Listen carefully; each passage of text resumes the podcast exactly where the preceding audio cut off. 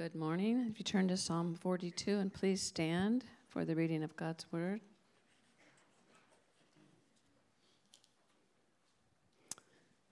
Psalm 42. As the deer pants for streams of water, so my soul pants for you, O God. My soul thirsts for God, for the living God. When can I go and meet with God? My tears have been my food day and night, while men say to me all day long, Where is your God? These things I remember as I pour out my soul, how I used to go with the multitude, leading the procession to the house of God, with shouts of joy and thanksgiving among the festive throng. Why are you downcast, O my soul? Why so disturbed within me? Put your hope in God, for I will yet praise him, my Savior and my God. My soul is downcast within me. Therefore, I will remember you from the land of the Jordan, the heights of Hermon, from Mount Mizar. Deep calls to deep in the roar of your waterfalls. All your waves and breakers have swept over me. By day, the Lord directs his love at night, his song is with me, a prayer to the God of my life. I say to God, my rock, Why have you forgotten me? Why must I go about mourning, oppressed by the enemy? My bones suffer mortal agony as my foes taunt me, saying to me all day long, Where is your God? Why are you downcast, O my soul? Why so disturbed within me? Put your hope in God, for I will yet praise him, my Savior and my God.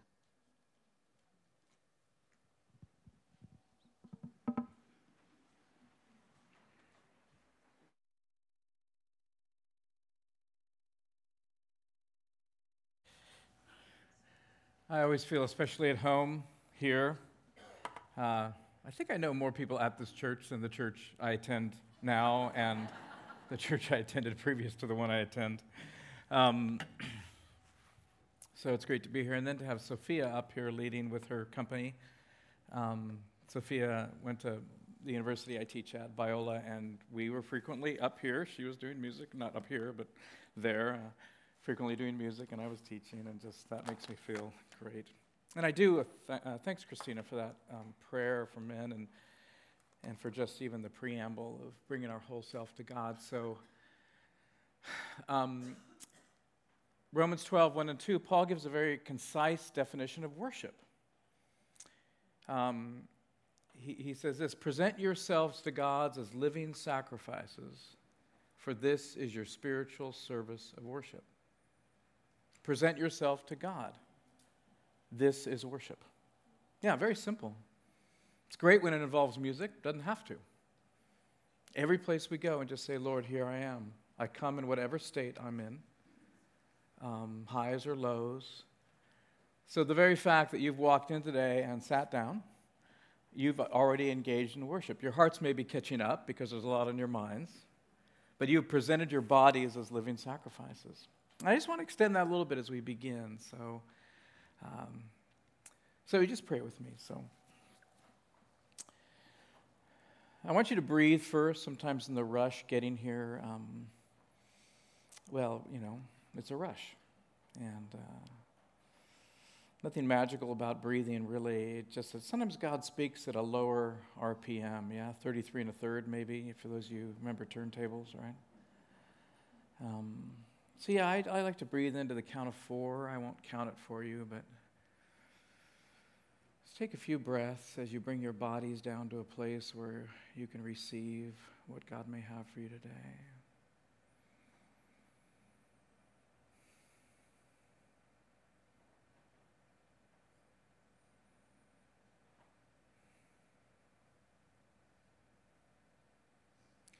And I want you to kind of uh, choose a word for God, your word for God from among the scriptural options, right? There's many, obviously God, Abba, Jesus, Emmanuel, Savior, Spirit, Father.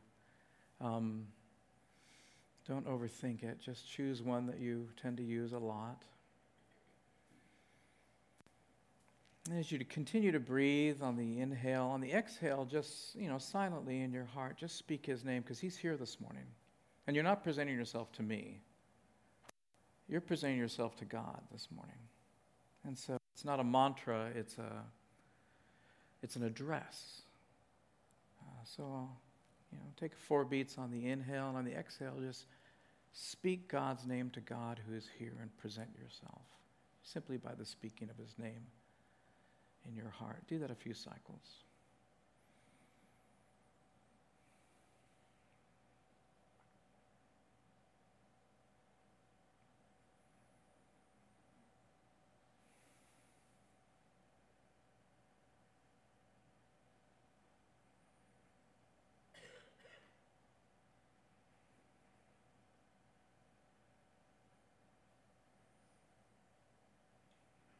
Well, Heavenly Father, may the words of my mouth and the meditations of my heart be pleasing in your sight, O Lord. Amen. So, I want to talk a little bit this morning about troubles and trials and difficulties. Aren't you glad you came to church, right? Yeah. Um, but I want to begin with uh, um, a little slide here. Oh, there's the happy family from many years ago. Um, the girls now are 25 and 28, so you can figure out maybe roughly how many years ago. But we were on a trip to Alaska uh, together. We don't travel great as a family, so I don't have a lot of family pics from travels, but um, everybody's too particular about what they want. Uh, but yeah, this was a good trip. And, um, and we're on a little boat here, a glacier, you know, uh, looking for glaciers. And um, and that was great. And, but I noticed after we took the picture, something in the background there, and I'll get a better picture of it here, right over the back of their heads, this, this thing in the glacier. And I, I said to the guide, I said, What is that? And she goes, Well, that's a portal. Which, of course, begged the question, What's a portal? Um, and here's another pic of it, right? Um, she says, well, what happens in a glacier sometimes is kind of the, this is summertime, so the natural melt that occurs uh, inside it, it looks very sturdy on the outside, right? But the natural melt that occurs inside, it kind of the water goes inside and mixes with the dirt that may be down there. Um, and at some point, the pressure is so great that it just blows a portal. it's got to get out. And it just flows out of there. And I remember, of course, being the teacher that I am, there's a metaphor here for something. Um, and it didn't take me long to, to find it. Uh, um, you know, the, the, metaphor, I think, is captured in Proverbs 4.23. Uh, watch over your heart, uh, some, in some translations, with all diligence, for from it flows the springs of life. Watch over your heart. Know what's in your heart because your life is just going to flow from it, for good or for ill. Your heart is just going to lead you. Um, it's kind of like we are ourselves a kind of iceberg or glacier, strong, strong uh, ice theme for me today. Um, and you know, we, we, the, the stuff above the uh, water line is what people see, our moving, our acting, our speaking, whatever we're doing. And, but there's a lot going on below. There's a lot going on in the heart. And the scripture of the heart is this really huge place. Um, there's a lot of activity. Now, the Holy Spirit's there, that's the HS, right? The Holy Spirit, if you're a believer today, is in there, and that is so good. Um, but there's, there's a lot going on in there, and sometimes you and I just blow a portal, right? Um, so the Holy Spirit is, is not the only thing there. There's, there's other things. There's fears, there's anxieties, um, there's loneliness, uh, there's past trauma, there's our habits of sin, and there are what we call our attachments, the things that our hearts are really attached to, again, for good or for ill. And if, we, if, we're, if we're poked in the right place, right, if, if the conditions are right, if there's just a little bit of trouble, or someone speaks to us in a certain tone of voice, or, or just enough kind of pressure, we blow a portal, right? We leak. Uh, as I think I've said before to you, uh, you know, we don't normally wake up in the morning intending to sin for instance, uh, we intend to do the opposite. But sometimes the conditions are just right and we just blow a portal. We leak on people. Um, because there's something in our hearts Um, so the heart is this big place, and, and along with there, so there's all these other things along with the Holy Spirit that are down there. And you know, it's almost like when we pray that prayer, Thy kingdom come, Thy will be done. Um, you know, obviously we pray that prayer for the world, Thy kingdom come, Thy will be done out there, but there's still actually territory to be recovered in us too. Right? We can pray that with regard to our own hearts because the Holy Spirit's there, but maybe not all of us have been completely saturated, all of us in our heart, with the love and truth of God. In fact, it's a lifelong journey for the heart to be fully saturated, fully saturated with the love and truth of God. So we've got these little pools of stuff in us that, that we bring in. It's what the scriptures call the old man, uh, the old part of us, the flesh, right? It's hanging out in there. And of course, our lifelong calling is, as Christina prayed this morning, she, the, the men in the desert, we're going to talk about the desert too, would be purified in their hearts. She prayed that. A pure heart is something that is simply whole, it's a whole heart. And so, as, as also was said, we have fragmented lives. Yeah, we're a little fragmented, but the Holy Spirit's working. Because um, the heart is kind of where we really are at. And I just, um, I love um, Proverbs 27 19, which says, As in water, face reflects face, so the heart of man reflects man. Um, and so, if you could take your heart out and look at it, like looking in a pond, as in water, face reflects face. If you could take your heart out, you go, Oh, look, that's me in all my mixedness. So the, the command, watch over your heart with all diligence, is say, you know, let's, let's know what's in our hearts because our lives are just going to flow from that. And so I want to talk a little bit about that this morning and, and the special opportunity that trials bring to know our hearts. Um, so th- this is up here, uh, and I'm going to talk about trials, and I, I, just want to describe to you what a trial is. And you're like, well, no one needs to describe me what a trial is.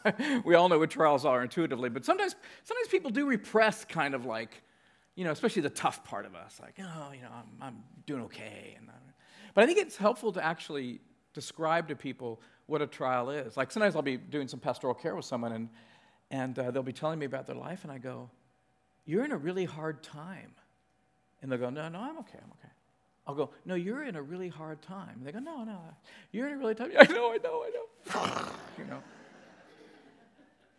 And, and, so, and so uh, they, there needs to be an acknowledgement because this is the place God wants to work. And if we don't kind of acknowledge that we're in a time of difficulty, it's very hard to invite God in there if we're like, no, I'm, I'm so I want to talk about that and talk about what a trial is. And so I'm going to use this example. Like we all get up in the morning, and uh, what gets us out of bed in the morning are the goods that we seek in our day. We all have various goods that we seek intuitively. Uh, that's what people do. That's what uh, humans do. Is we we get up and we move toward our perception of the good life. Right? It may be simply going to work. It may be that our work is engaging, and we get up and we go, "I want to go to work." And if we don't want to go to work, it's like, I at least want to earn a paycheck, right? So we, we get up and we move toward things that we know are good. It could be that we're seeing someone that day, a relationship that we enjoy, someone for coffee or lunch. And it's like we get up and we move toward relational goods. It, it could be that we, um, uh, we're feeling healthy and we, and we look forward to exercising or a walk. Um, so you and I, we pursue many different kinds of goods, our vision of the good life. And that gets us out of bed in the morning. I mean, you really know clinical, clinical cases of depression because people can't get out of bed. That's one of the first signs, like, can't get out of bed. Why is that? Because they can no longer imagine anything good in their life, right? But no, most of us aren't there. Most of us, thankfully, are actually, um, you know, moving towards certain goods in our lives. Um, so we all wake up seeking some kind of good. And what happens with a trial is a kind of, um, well, well, well, the first thing is we, we love and desire and attach to these goods as we should. Uh, goods like health, right? We love feeling good, we desire feeling good, and we attach to feeling good, as we should, as we should. So, part of as we seek the good, we find this bundle of emotions kind of locking us in, if you will, to the good. Um, now, not all goods are good goods. I would say health is a good good. But, you know, to use my own example, you know, reputation is important to me in my work. And that's not a bad good at some level. That should be loved at some level. But sometimes it kind of moves too far up, and I over attach to my reputation. I, I, desire it, I love it, and, and, and, and my, my heart, just like a hand, grabs it and attaches to it. Um, so you and I have a number of attachments in our lives. You could be attached to um, your, um, uh, you know, being thought well of in other ways. You may attach to uh, getting Instagram uh, looks. You may attach to um, just an easy life. you may be attached to material goods. You may be attached to many things. Um, and here's what a trial does a trial comes in like a cloud.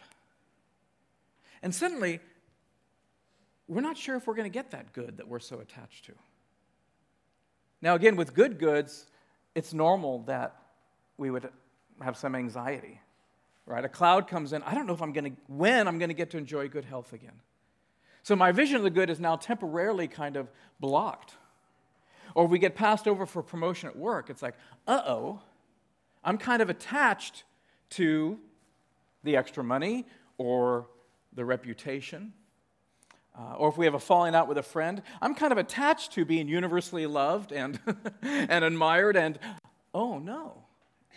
So I'm just simply trying to describe what I think many of us experience. And the way we know often we're in a trial is through anxiety.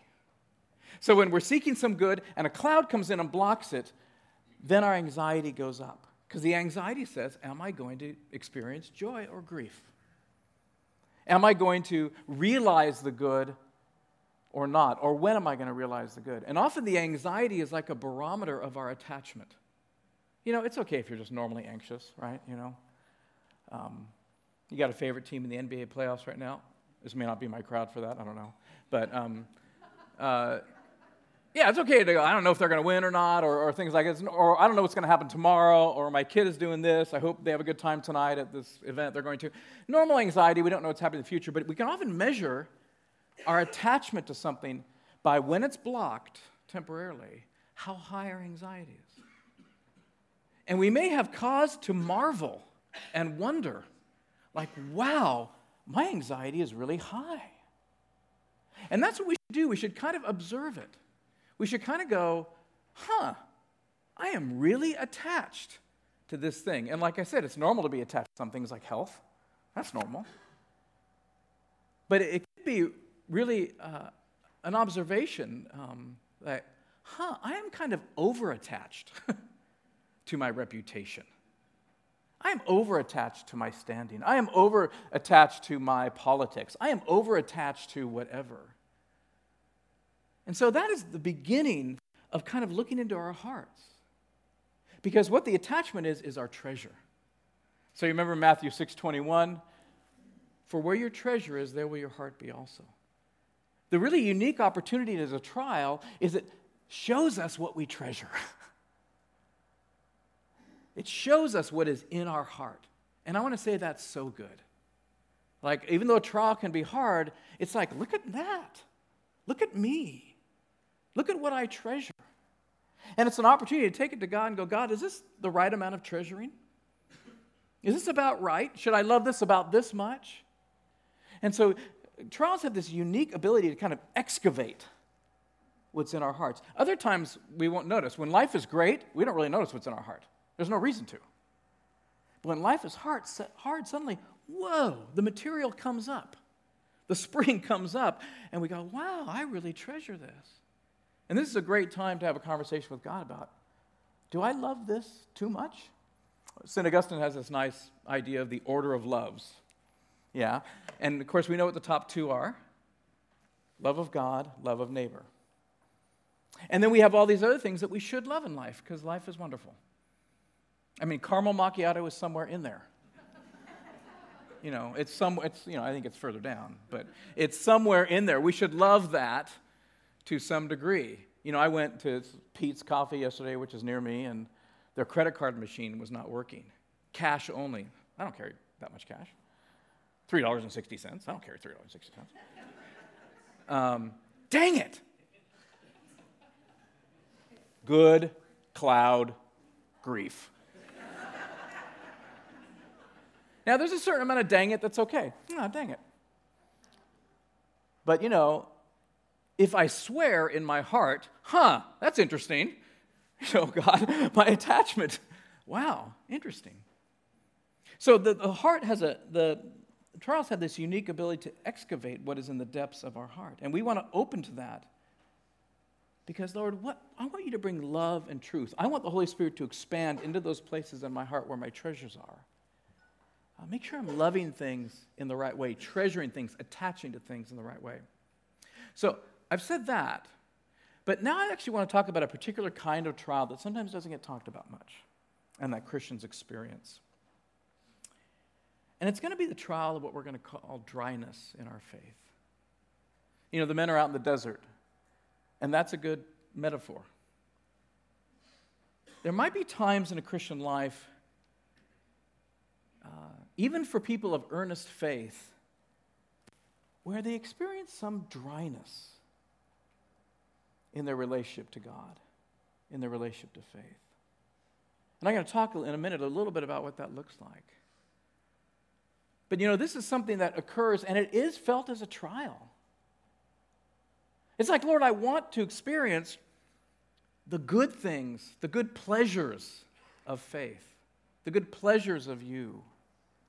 And sometimes it's, it's been noticed in discipleship and the Christian life over time that there are times of real dryness. Sometimes it's given the name dark night of the soul. Um, that can be a very particular experience, but I think what we can all relate to, maybe, is certain periods when our joy in our faith or our joy in God um, seems to be going through a kind of desert. And that's a kind of trial. And what I want to say to you this morning is this may be a work God is doing. This may be a particular kind of trial He is bringing, and He is doing something in you. It is not something to be feared, it's something to be opened to. And so I want to talk about that particular trial this morning. But again, I want to give you some testimony to this uh, particular trial because, again, it's been noticed over the centuries of discipleship that this sometimes occurs even or especially among rather mature Christians. I take this from Gerard Manley Hopkins, the 19th century British poet. My PhD is in English literature, so you know you're always going to get a poem from me at some point. Um, Gerard Manley Hopkins, a, a, a, Jesuit priest in, uh, he's English, but he was in Ireland at the time. He has these sonnets, some of them called the dark sonnets. And he writes this in part Oh, what black hours we have spent this night. What sights you, heart, saw. So he's kind of talking to his heart. Just like you heard in Psalm 42, you know, oh, soul, why are you so discouraged? He's talking to his soul. He said, Wow, what black hours. He, he's waking up in the middle of the night, and, and his heart is um, struggling. What sights you, heart, saw, what ways you went, and more must in yet longer lights delay. He's awake now, and he's waiting for, for dawn to come, and he thinks, okay, we're going to be here a while. With witness, I speak this, but where I say hours, I mean years, I mean life. Apparently, he's been going through this not just tonight, for a while. And my lament is cries countless, cries like dead letters sent to him, to dearest him that lives, alas away. Some of you may have had times in your life, uh, longer times, where you feel like you're praying to the ceiling, like, like cries, like dead letters sent to someone who's not there. This kind of felt absence of God. And I'm going to say felt absence because throughout this morning, here's the truth God is always already here. God is always already here. It's a metaphysical fact if you're a Christian, it's just true. Ah, but there can be periods of a felt absence, not an actual absence. It's like just a felt absence. In 2007, when Mother Teresa of Calcutta released her diaries, many people were shocked that she had regularly experienced a dark night or periods of dryness.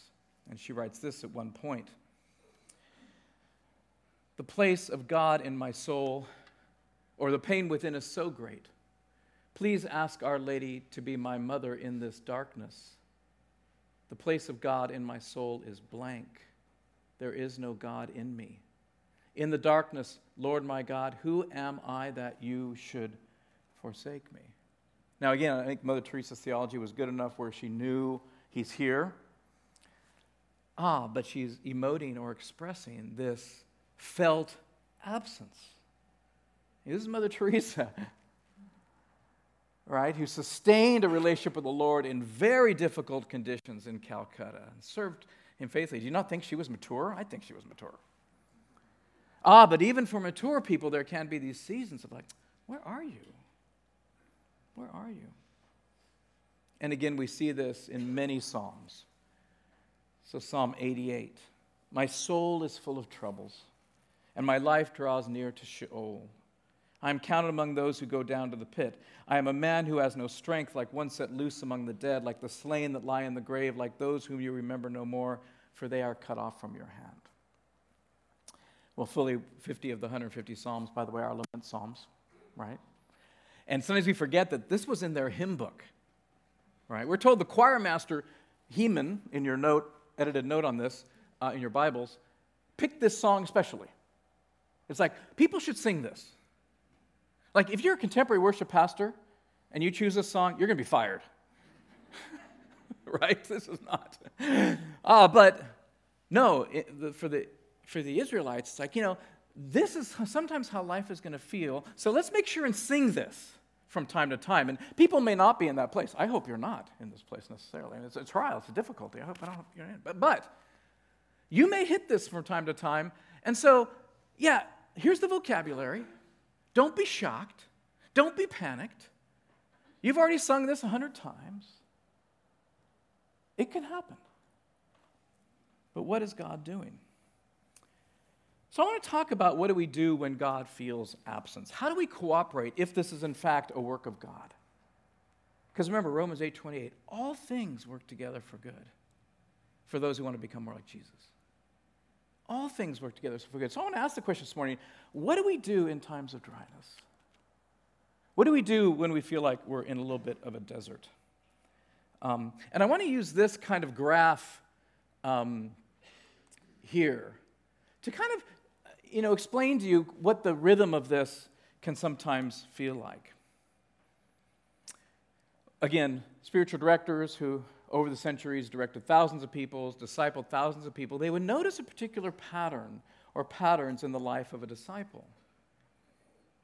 And one they would call kind of periods of consolation, uh, which really is a period where, wow, God's presence, is like, He is here, man. He is like present. And again, we know that metaphysically, that is to say, it's the truth, but we feel it too.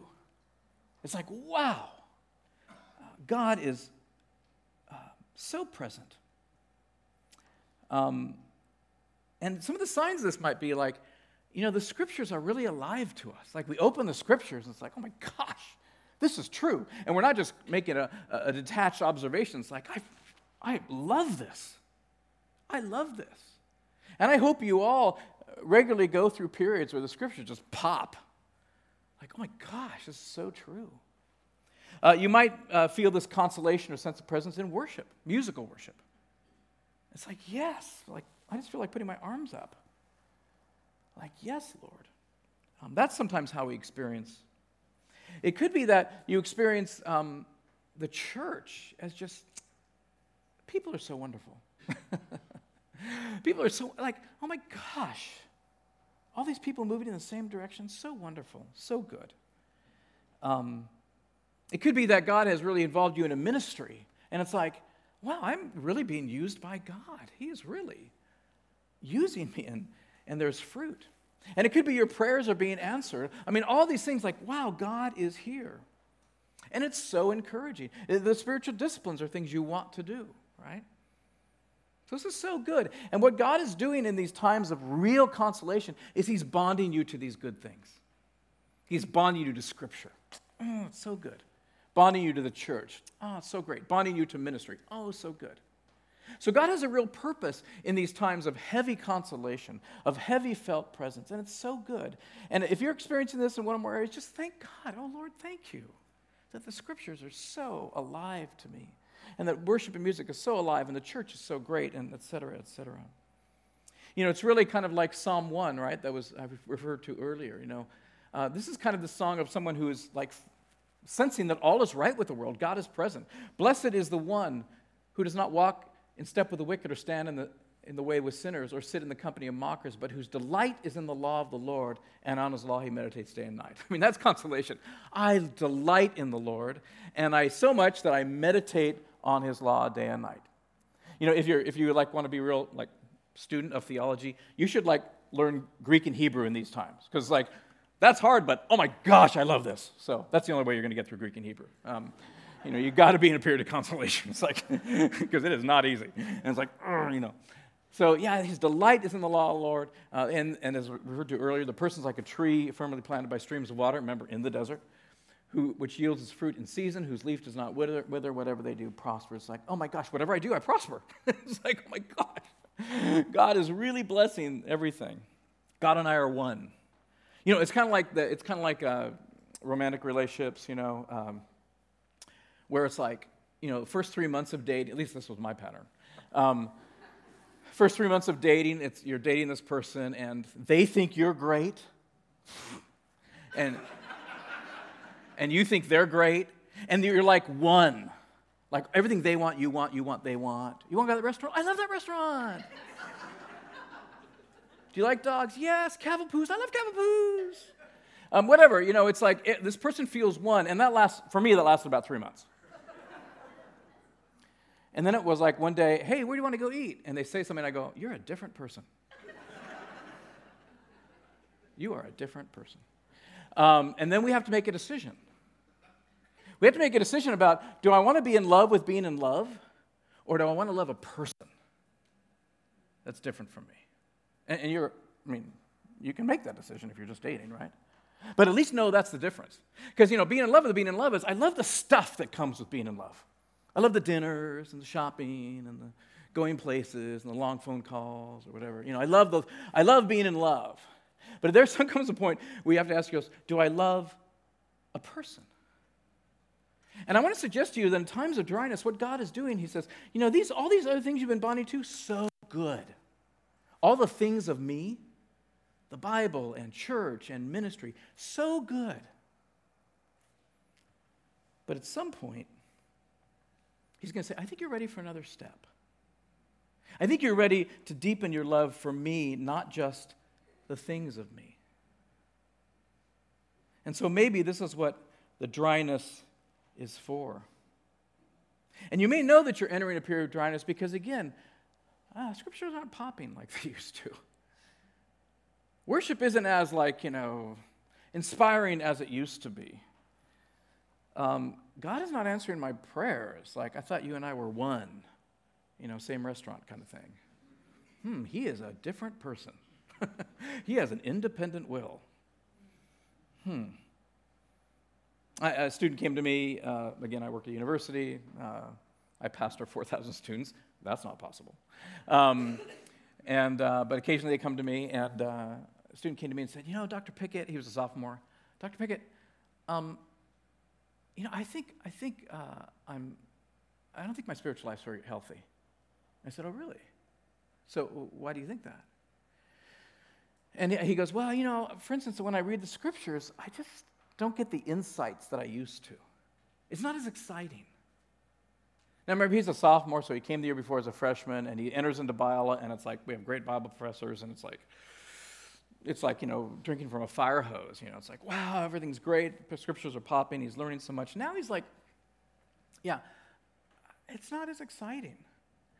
And, he, and his first thought was, something's wrong with me. I need to up my game. I need to fix this. Um, and so I do the normal checks, like, you know, doctor would. I'm a doctor, just not the good kind. Um, uh, you know, I kind of do normal health checks, like, well, you know, are you Still reading the word? He goes, Yeah, no, I'm still reading the word. Are you, are you kind of staying in the body in the church? He goes, Yeah, I'm still. I'm not. Um, are you sinning any more than usual? He goes, No, about the same amount. so it became clear to me that, you know, he, he was not backsliding. He was an earnest Christian. That's why we're even meeting. right? He wanted to come and, and fix this because he'd lost that loving feeling, I guess, in the words of, I'm forgetting who. Um, and, and, and so I said to him, You know, I think maybe God's doing something here. Don't panic. See, he was measuring his faith by his, if you will, spiritual adrenaline, um, as, as many of us sometimes do. Like maybe my maturity eh, you know, is indicated by how thrilled I am all the time, how, how adrenalized, how, how exciting it is. Um, but you know, you know what the signs of maturity are? I think you do. Love, humility, patience, kindness.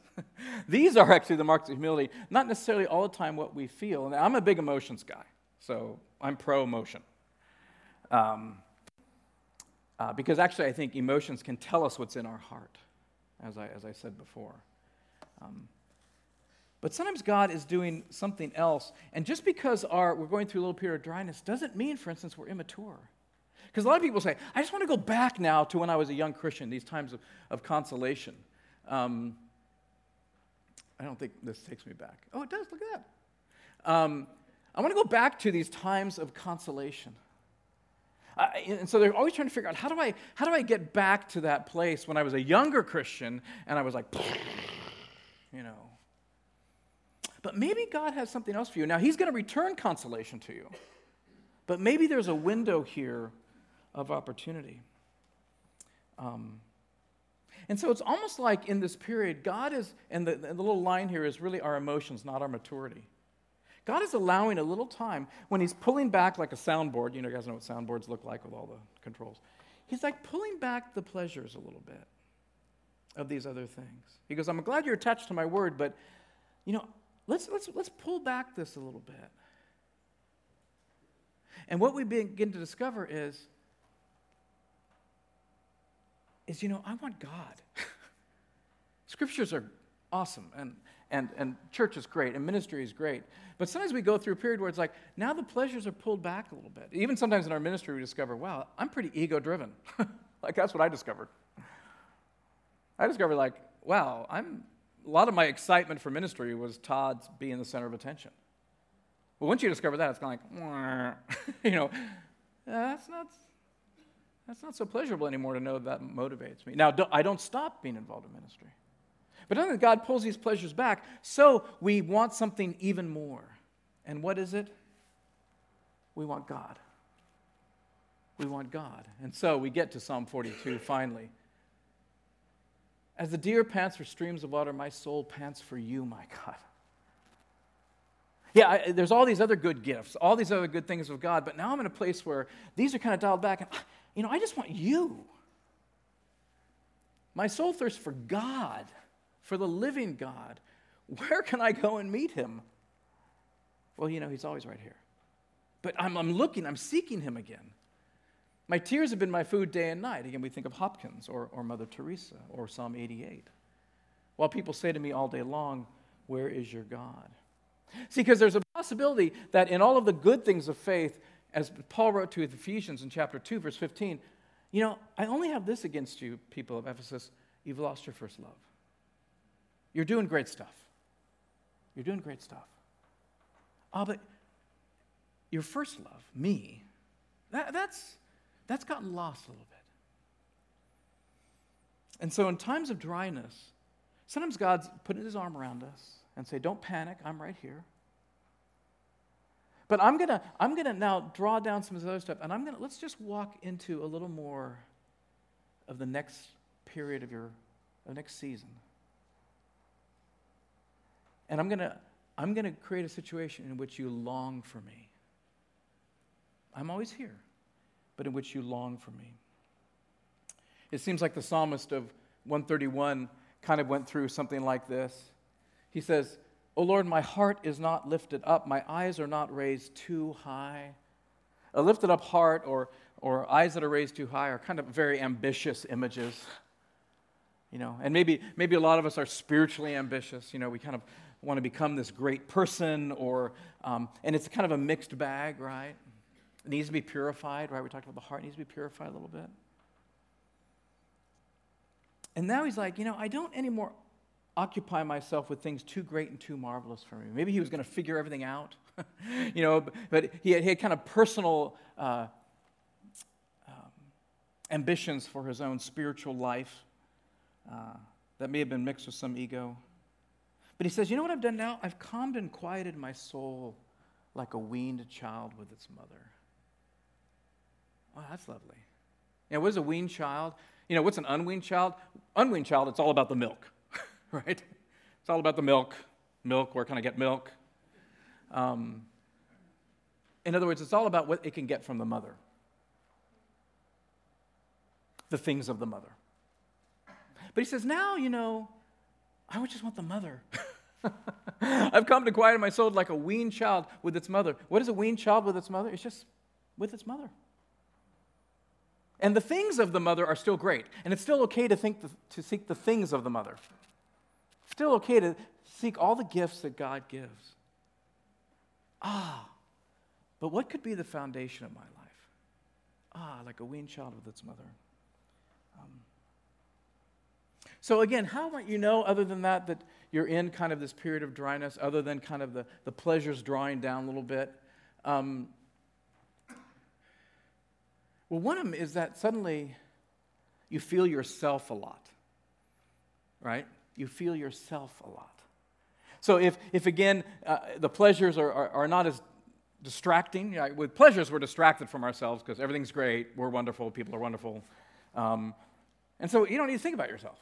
You don't even see yourself, really, because everything's great. I'm great, according to this person I've been dating for three months. Like, I'm great. Ah, but Sometimes when these pleasures recede, we're just kind of left with ourselves. It's like, I'm feeling me a lot. I'm feeling me. Um, we see this later on in the Hopkins poem. I am gall, I am heartburn. God's most deep decree, bitter would have me taste, my taste was me. So sometimes in a, in, a, in a period of dryness, we're like, man, I am not so great. I am not so great. And you know what? Guess what? You're more mature than you were last year. You're more mature than you were two years ago. You're more than five years ago. Here's unfortunately the bad news. As we grow, we see our sin more. Can I get some head nods? Yeah, okay, thank you from folks that are older. Yeah, as we grow, it doesn't mean you're worse than you were five years ago. It's not. So you need to resist that temptation to go, I suck, right? Um, can I say that here? Um, you need to resist that temptation because it's not true. You are more mature than you were five years ago, but, oh my gosh, Lord, I still need you. I still need your forgiveness. I still need your salvation. So in periods of dryness, it's like, oh my gosh, I just feel me. I just feel like, I don't like it. My taste, the taste of me is bitter. Well, you know, again, what I want to say is no condemnation, as Romans 8 1 says, good information. God's got his arm around you saying, hey, you can handle the truth. Or Jack Nicholson's there too. You can handle the truth, right? Movie reference for those of us who are older.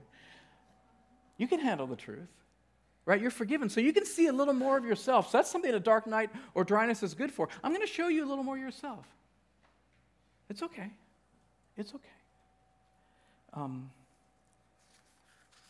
but don't panic. I'm right here. Because what God is doing is He's shaping our desires in our deep. Now we're like that Psalm uh, 42 psalmist, like, oh, Lord, I want you. I want even my salvation more, which is not your justification, it is your healing, your wholeness. And you know, when people have been through this, you know what? You know what their chief mark is? It's humility.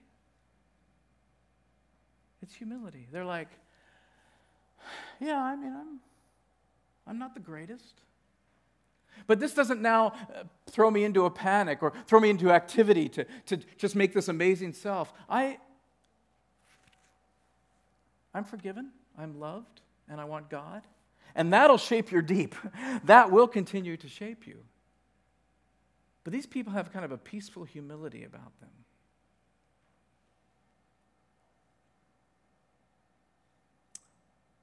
So, this is what may be happening in a period of dryness, and it's all good. God is reattaching you to Him, He's showing you yourself. Because He wants, in the end, for this to be based on faith. Um, you know, I think we kind of hear this even in these 1 John 2 12 to 13 passage, which almost is a kind of developmental spirituality. John 2 says, You know, I'm writing to you, dear children, because your sins have been forgiven. Right? So when we come to faith, it's like, Oh my gosh, my sins are forgiven. God has a place for me, He has a church for me.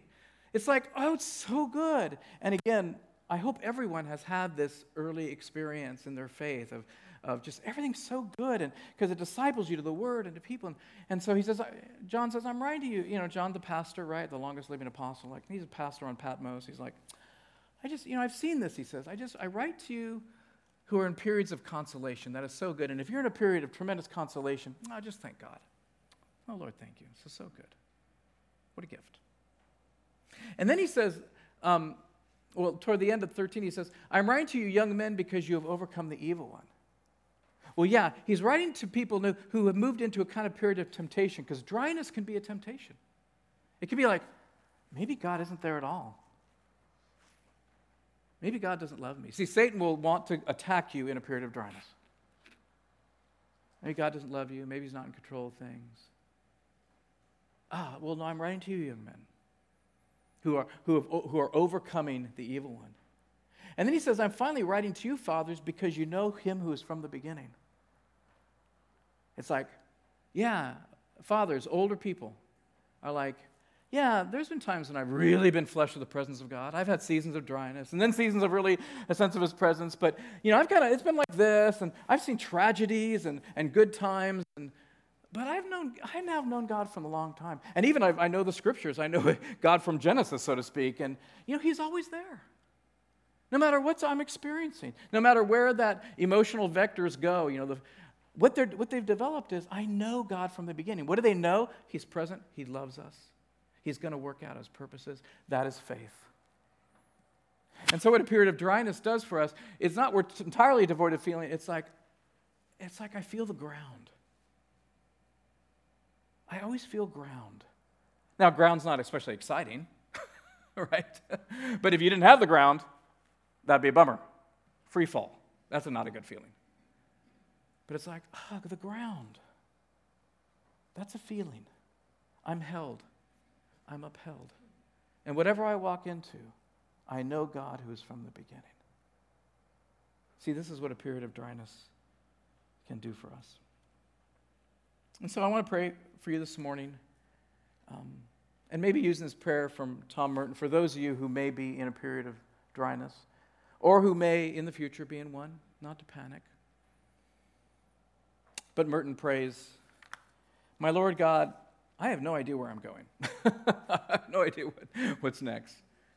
I do not see the road ahead of me, and I don't know for certain where it'll end. But I believe that the desire to please you, which remember just means presenting yourself to God in worship, does in fact please you. Just my ability to say, God, here I am, wherever I'm at, in whatever season. And I hope that I have that desire in all that I am doing. And I know if I do this, you will lead me by the right road, though I may know nothing about it. Therefore, I will trust you always, though I seem to be lost and in the shadow of death. For I will not fear, for you are ever with me. You will not leave me to face my perils alone. I'm going to invite the worship team back up. Um, they're going to start with a song, uh, just a song that's Draw Me Close. You're all I want is part of the chorus. Um, well, you know, we always sing these worship songs. Worship songs are pretty aspirational. You're all I want. I mean, there's some mornings where I think, I don't know if I can, I don't know if that's true. you know, I just don't know if that's true. You're all I want. You know, that, that is Psalm 42. It's like, oh, I just want God. You know, this morning you're like, yeah, I kind of want God, but, you know, I want, love other things just as much, you know. So wherever you're at, just sing You're all I want. That may or may not be entirely true of you this morning. So you may have a little prayer in between that line and the next one. You're all I want. Oh, Lord, help me want you more. Maybe so.